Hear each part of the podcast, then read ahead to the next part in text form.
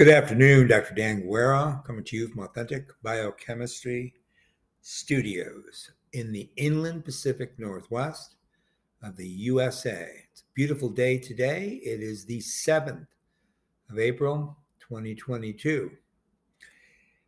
We've been talking about diabetes now for twenty-six lectures by my reckoning, so this will be number twenty-seven. I do promise we're going to finish this, and I think this might be my last audio. There might be one more because I might need the time, but then I'll do that um, synoptic video like I like to do at the end of an arc of lectures on a specific topic. Now, last time, if you recall, we were talking about breast cancer and obesity. We talked about high body weight being associated with larger and more aggressive tumors. And we see this in animal models of breast cancer and also in humans. In fact, many of the research uh, studies that are performed looking at, say, transcription factors like N F kappa B, STAT three, and the associated macrophages that are linked with pro-inflammatory responses in primary breast uh, tumors Um, have a great deal of correlation between human studies when, when clinicians do biopsies and when animal models are used. So this is one of those times when, uh, when you get away from metabolic research um, or pathophysiological research, like say uh, cardiovascular disease, and you look at the simple um, progression of a cancer in a specific organ or tissue, there are much closer correlations between the animal models and the human. Now, I say that in terms of the etiology, the biochemical etiology of the disease, but that's kind of where it ends because many of the pharmaceuticals that are used as therapeutics that seem to work pretty well in breast cancer research, particularly comparing hormone-associated versus, uh, say, triple negative, uh, double and triple negative breast cancers, which don't seem to be linked directly to the endocrine system. Um, either one, the correlations between the animal models and the human uh, fall steadfastly. And we can get into some of the reasons why that is. But um, I'll just leave you with the idea that the regulation of biochemical systems is highly adaptive to individual species. And humans are no different than any other species. So a rodent model and a rodent physiology, and therefore its molecular genetics, um, and then the underlying biochemistry are definitely going to be unique. And when things do get corrupted, such as in massive cell division and oncogenic events during tumorigenesis, you can be sure that those biochemical and physiological um, adaptive systems to a specific species declare and define that species. And that's why we have to use clinicians' Uh, research to be able to get at what's going on in human cancers um, and, in fact, all other diseases when you get to the final stages of it. So that's all I really want to say right now about the cancer work. Let's move on. Now, the insulin response substrates one and two we've discussed recently, and there's very important because they are critical nodes for insulin and for I G F, that's insulin growth factor one, signaling. Uh, and both I R S one and two have a lot of uh, protein structural and functional uh, relationships, but they're also very potent tissue-specific differences. So where I R S one is crucial for normal growth and differentiation of, say, myofibers, insulin-dependent glucose uptake and glycogen synthesis, I R S two in skeletal mu- muscle is actually not participating in insulin-associated glucose uptake. Okay, so that's a large difference, even though the polypeptides have high sequence homology. So liver I R S one and I R S two are both important to mediate insulin-dependent regulation of glucose and lipid metabolism, not uptake, remember. So there is more of a similarity. I will also say that dysregulated muscular or hepatic abundance and or phosphorylation status of uh, uh, I R S one and two are very important features of the pathogenesis of insulin resistance we find in type two diabetes and in the correlative muscle uh, wasting. So when insulin binds to its receptor, it can trigger I R S one or two, which uh, once that occurs, it's a phosphorylation cascade.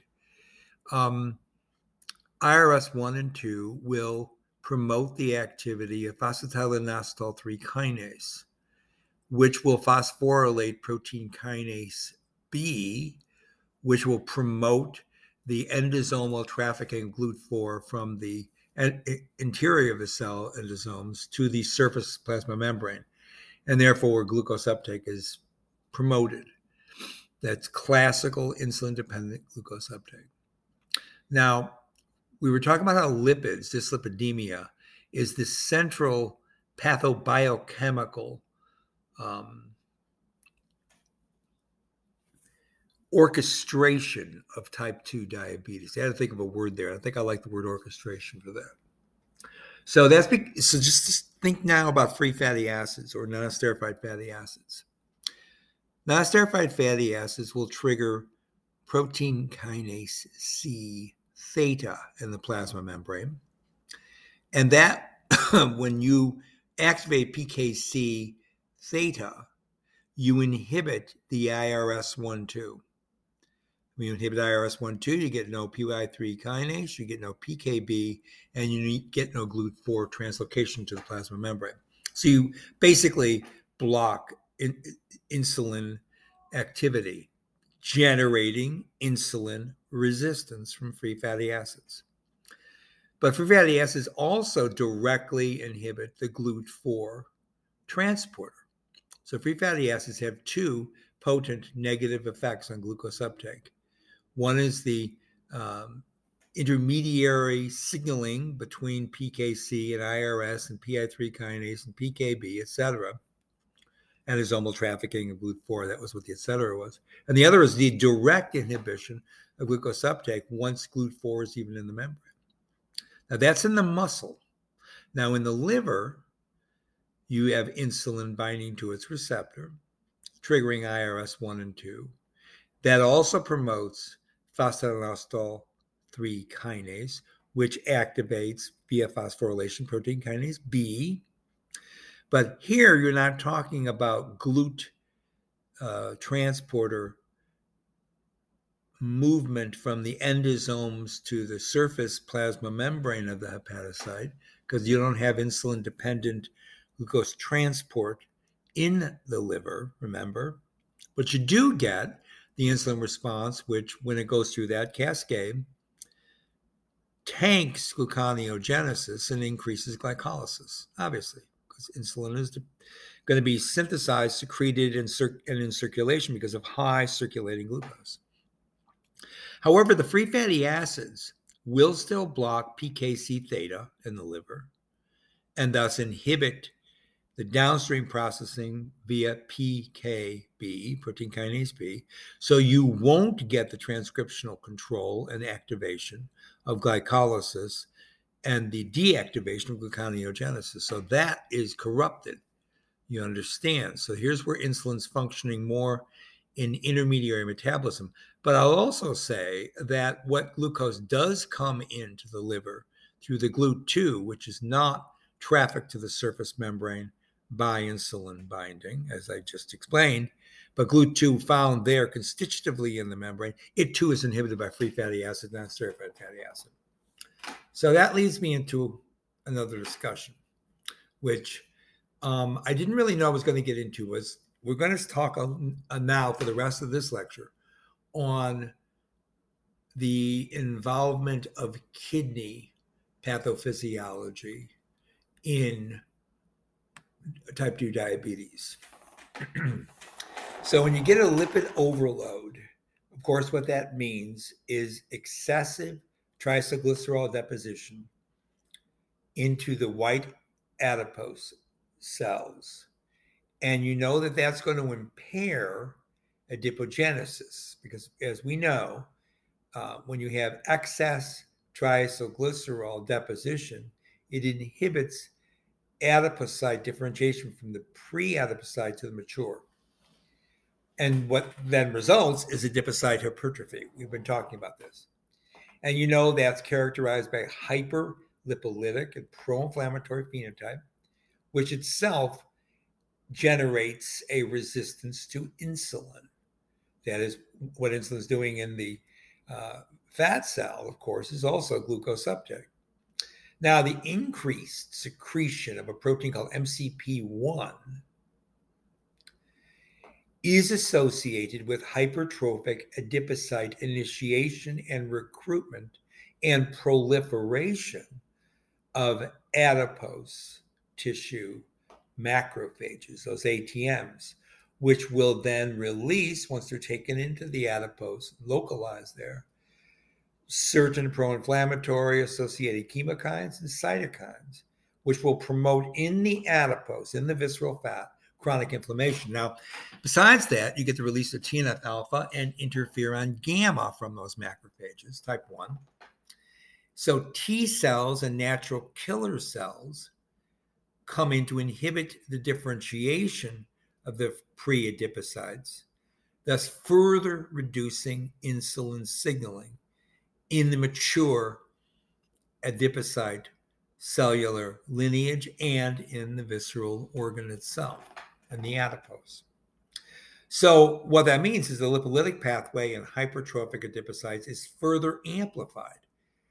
And it's amplified by chronic inflammation and enhanced insulin resistance. What that means is an increase in non-esterified fatty acids and other lipid metabolites like ceramides and sphingosine. And that means a delivery from dysfunctional adipose tissue, which overwhelms the oxidation rate, which causes ectopic fat deposition in the cardiac muscle, but also in the liver, so you generate fatty liver, and indeed that intermyocytic skeletal muscle buildup of triacylglycerol, as in form of lipid droplets being sealed by that perilipin uh, unit membrane protein containing unit membrane, okay, which is basically not usable as a carbon source because it's not intramyocellular, it's inter. So it's between the myocytes and the muscle, skeletal muscle. You get that? And what that leads then to is metabolic syndrome, okay? Uh, a, a full-blown metabolic disease. Uh, and you can see how the progression, the etiology of this uh, functions at the level of dyslipidemia. So the increase in free fatty acid influx into the skeletal muscle, usually through, through something like the orphan receptor C D thirty-six, and it also happens not just skeletal muscle, but also in the liver, will Um, correlate with higher intracellular diacylglycerol as well. Now, remember that story. High levels of D A G will activate P K C, and P K C theta is no exception, so that's turned up, but also P K C epsilon, and they will both functionally tank insulin signaling, both in the liver and in the skeletal muscle, in the two modes I just explained to you how those function. So dyslipidemia basically involves this tremendous increase in not just free fatty acid, but in various other very bioactive lipids, such as diacylglycerol, you see. And all of those are coming up, increasing in molar concentration, in circulation, but also in the cellular systems themselves. And what will happen because of this is you'll completely lose insulin signaling, but you'll also get increases in triacylglycerol circulating and non-esterified fatty acid. It's all going to be in the plasma now. So along with that, you're going to have high circulating levels of ceramide, which is often recovered from type two diabetic patients. And we know what that does. That contributes to the development of peripheral insulin resistance. And it also causes a great deal of programmed cell death, because ceramide can act as a paracrine hormone by inducing P C D. Now, not just apoptosis, but also necrotosis. And there have been papers I've read where extracellular ceramide binding and entering a cell can also generate ferritosis, which is even more lethal to the system, uh, because that's going to involve iron, so more super, superoxide, and then more hydrogen peroxide, and more hydroxyl anion, and all that's going to, all that reactive oxygen is also going to be associated with reactive nitrogen, and you're into a full-blown dyslipidemic, uh, oxidative poisoning of the system, further increasing the production of pro-inflammatory eicosanoids, which will trigger pro-inflammatory cytokines, chemokines, growth factors, and matrix metalloproteases. You see now why type two diabetes, if you want to answer it in one word and you're in front of me and I'm giving you an exam, that one word would be, what, what is, what is the associated culmination of all the different pathologies, pathophysiologies and pathobiochemistries, type two diabetes? All you have to say is dyslipidemia. Now, I may ask you to go to the chalkboard, or I guess the whiteboard, and show me how that works. And it, you would answer that question quite well too, but you have to listen to Authentic Biochemistry, right? And if you don't, well, um, good luck. Right? Now, with an elevation of circulating sphingosine one phosphate in obese patients, particularly obese and type two diabetic uh, diagnosed patients, you get an association with central abdominal obesity and metabolic syndrome. So you have full-blown disease. So what that suggests is there's a relationship between the ceramide, the sphingosine one phosphate ratio, which we mentioned two or three lectures ago. And that's going to involve dyslipidemic alteration of metabolism intracellularly. It's also going to corrupt adipose as an endocrine uh, organ system. So you get adipose dyslipidemia, adipose dysfunction. And of course, that's going to result in type two diabetes. So that's why people who are in the know about diabetes will tell you that that the classic pathology there is dyslipidemia. All right. Now, a little bit more about the insulin receptor in type two diabetes. Remember that the receptor is a tyrosine kinase, so it catalyzes autotyrosine. Remember that tyrosine is a hydroxyl group, right? Benzene ring with a hydroxyl group. That's the R group for tyrosine. So you get phosphorylation of that O H group.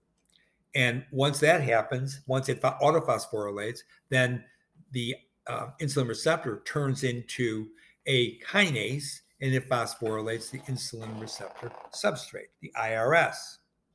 Now, that I R S acts then as the cytosolic adapter polypeptide, and that will, of course, generate a recruitment and activation of that phosphate, another lipid-mediated kinase, phosphoinositide three kinase, P I three kinase, and that will then elevate the production of very important signaling lipid known as P I P three, which is phosphatidylinositol three four five trisphosphate. That then activates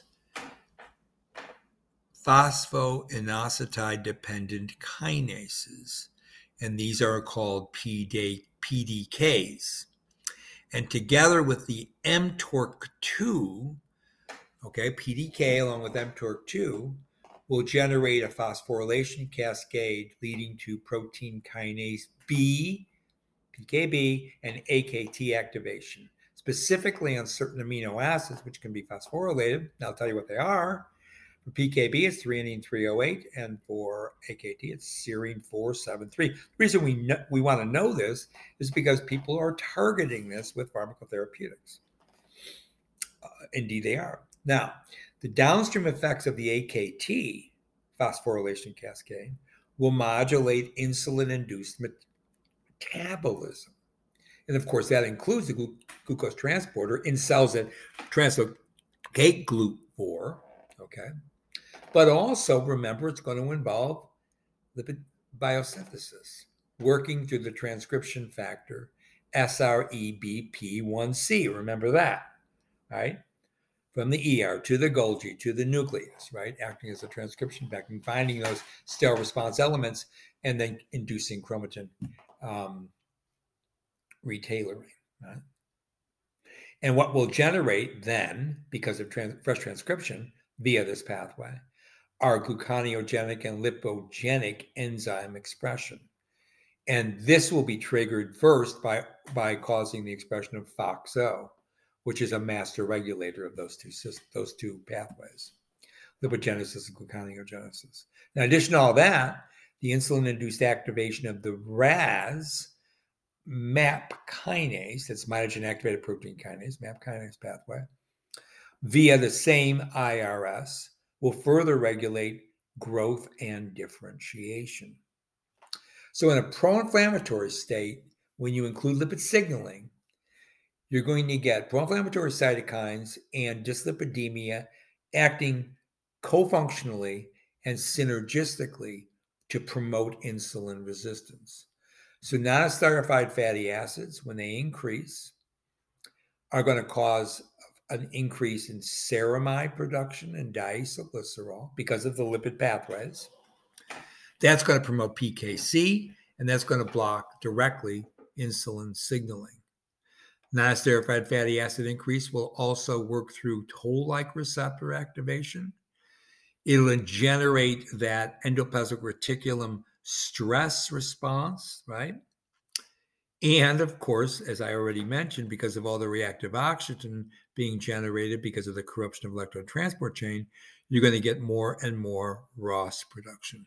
This is going to turn on the rest of the kinases, so-called stress kinases. And these are like G, uh, J and K A P one or junk A P one, the I K K beta, the I K K beta, and the N F-kappa beta, and the JAK-STAT pathway. Those are all phosphorylation kinase cascades that turn on transcription factors which induce pro-inflammatory cytokine production. See how it all came about because of free fatty acid. That's not esterified fatty acid because of obesity, right? So the, the other thing these stress kinases do, like the JAK-STAT pathway and the tumor necrosis factor interferon gamma pathway, those are all stress kinase mediated, also turn on the S O C S three protein induction, which will further tank insulin signaling. So you got the junk I K K, you've got the JAK-STAT, you got the T N F interferon, all working through either S O C three or not, directly inhibiting insulin signaling. You also have the ceramides and D A G uh, promoting P- uh, protein kinase C activation, which kills insulin signaling. Pro-inflammatory cytokines will further block the activity of uh, peroxidase proliferator activator receptor gamma, which would normally remove non-esterified fatty acids, okay? Would actually block their incorporation to the cell and their production from lipase activity.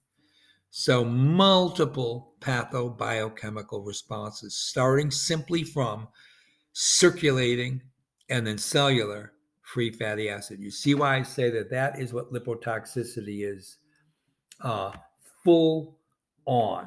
Right, lipotoxicity. When you get free fatty acid, I t- told you they also free fatty acids also completely uncouple uh, membrane electrical conductivity, and therefore all the voltage-gated channels get uh, corrupted, and transport in and out of the cell becomes corrupted.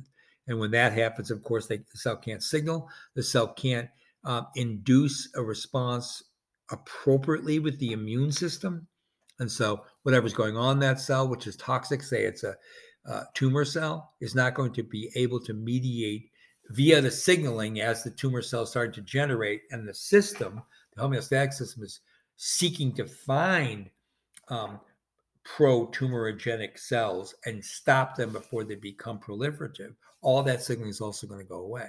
Now you see how cancer could, could occur. And you already know about the cardiovascular system because of the incorporation of this intramyocellular triacylglycerol, which then induces more reactive oxygen, reactive oxygen, pro-inflammatory eicosanoids, pro-inflammatory eicosanoids coming from the endothelium and the epithelium, generating pro-inflammatory cytokines, growth factors, and matrix metalloproteases, also, and then causing cardiac hypertrophy, for example.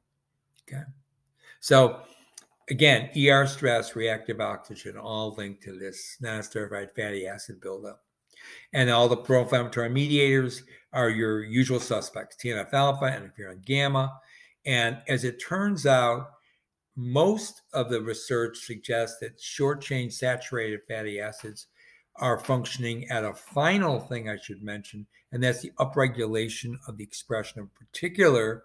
Remember, we talk, called it the canonical dangerous pro-inflammatory cytokine, except when it acts as a myokine from the mus- muscle in healthy uh, contraction. And that, of course, is interleukin six. We talked all about the interleukin six family four or five lectures ago. And, and remember, I told you, whenever you see I L six, you also see T N F alpha. Those are both pro-inflammatory cytokines. And what do they do? Their first raison d'etre is to inhibit P P A R gamma. And that, that would be to inhibit lipogenesis and interfere with intracellular metabolism. And of course, that works both at the transcriptional, post-transcriptional, translational, and then post-translational activation in terms of um, allosteric modification down there at the level of protein kinases and lipases even, okay, and metabolic enzymes. Okay. So now you see the full-blown insulin resistance in type two diabetes, okay? Now, I'm going to check my time here. Yeah, we're almost done. That's good. I think we've covered a lot of ground today. Um, Just to just to remind you, because we're going to get back to the whole, you know, normal physiology and then go back to pathophysiology, because that's what I do here when I tell you uh, the biochemical events that are occurring there.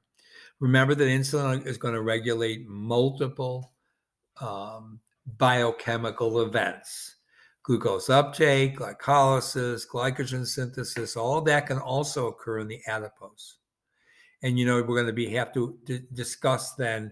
Cyclic A M P, so that's adenylate cyclase. We have to talk about guanylate cyclase activity, and we're going to be right back into that, as well as the phosphodiesterases, which control the production of those cyclic nucleotides. Okay, and we're going to get into all of that um, uh, next lecture. So I'm just shutting down the lecture now so I can get back to um, the page that shows my uh, podcast. And what I want to say is I'm going to um, remind you that I'm going to try to give you only one more lecture because I want to include the discussion of kidney involvement, the very, very dangerous kidney diseases that are associated with type two diabetes and obesity linked, uh, because many people who are obese, particularly chronically obese for, for many, many years, even decades, do have severe kidney issues, diseases, and kidney failure. So we have to include that in our final analysis of type two diabetes and the misery it causes uh, and the human disease, morbidity, and mortality in human. So uh, with that rather reflective note, this is Doctor Dan Guerra from Authentic Biochemistry Studios on the beautiful seventh of April, twenty twenty-two, saying bye for now.